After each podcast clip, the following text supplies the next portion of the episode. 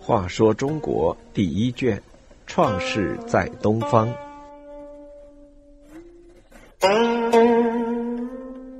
八十八，穷追不舍。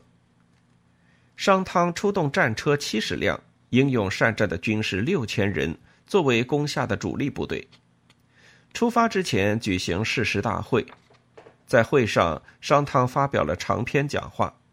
他说：“商国的民众和各方国的军士们都认真的听我的话，不是我小子敢于随便作乱以成犯君。”而是由于夏桀有许多的罪恶，上天命令我去诛杀他。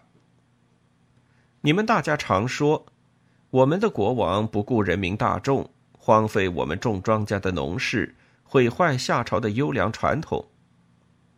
你们大家都说夏后氏有罪，我畏惧上帝的责备，不敢不出来进行纠正和讨伐。现在你们都在问。夏桀的罪行究竟怎么样？我可以告诉你们，夏王一直滥用众民的力量，叫你们服沉重的劳役，为他修建豪华的宫殿别墅。他把众民的财物和劳力都剥削光了，众民相率代工，不与夏桀合作，发出悲愤的喊叹：“你这个太阳，什么时候才能命丧？我与你一起灭亡。”夏国的政治坏到这种程度，我下了决心，一定要去讨伐他。接着，商汤宣布了这次征伐的纪律：你们大家要辅助我，把上天的惩罚加到夏桀的头上，我就要大大的赏赐你们。你们不要不信我的话，我绝不食言。假如你们不听从我的誓言，不根据我的要求去做，我就惩罚你们。把你们的妻子儿女都罚作奴隶，绝不赦免。出兵伐桀前，商汤的这篇讲话称为《汤氏》，收在《尚书·商书》中。当时商汤英姿勃发，手里拿着斧钺，乘在旌旗飘扬的战车上，向大家问道：“我很威武吧？”于是大家就称他为武王。商汤的军队浩浩荡荡向西进军，几乎没有遇到什么阻力，就渡过了洛水，攻克了在今天河南洛阳市东的夏都真寻。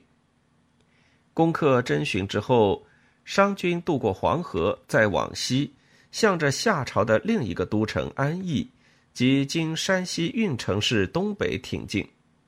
夏桀的军队先在有松之墟，即今山西运城市的南面。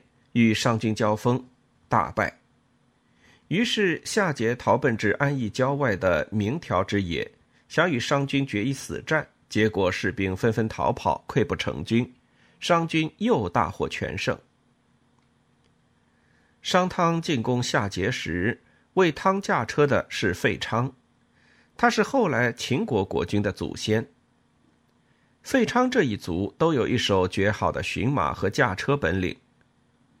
当夏商之际，费昌看出夏桀的昏庸孤立和商汤的深得人心，便决定弃夏归商。费昌做汤战车的御手，使汤的战车飞奔疾驰，灵活的指挥作战，在有松、明条等战场上立下奇功。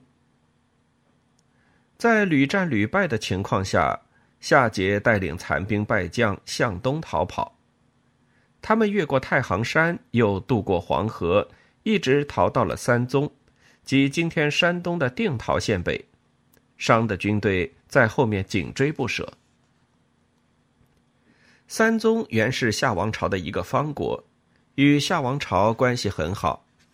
三宗国君见夏桀兵败逃来，立即出兵布阵，以保护夏桀。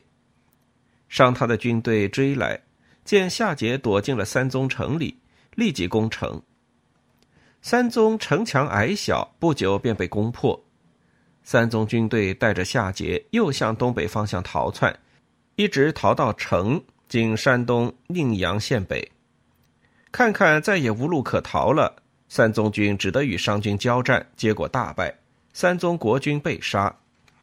与此同时，商军在胶门俘虏了夏桀。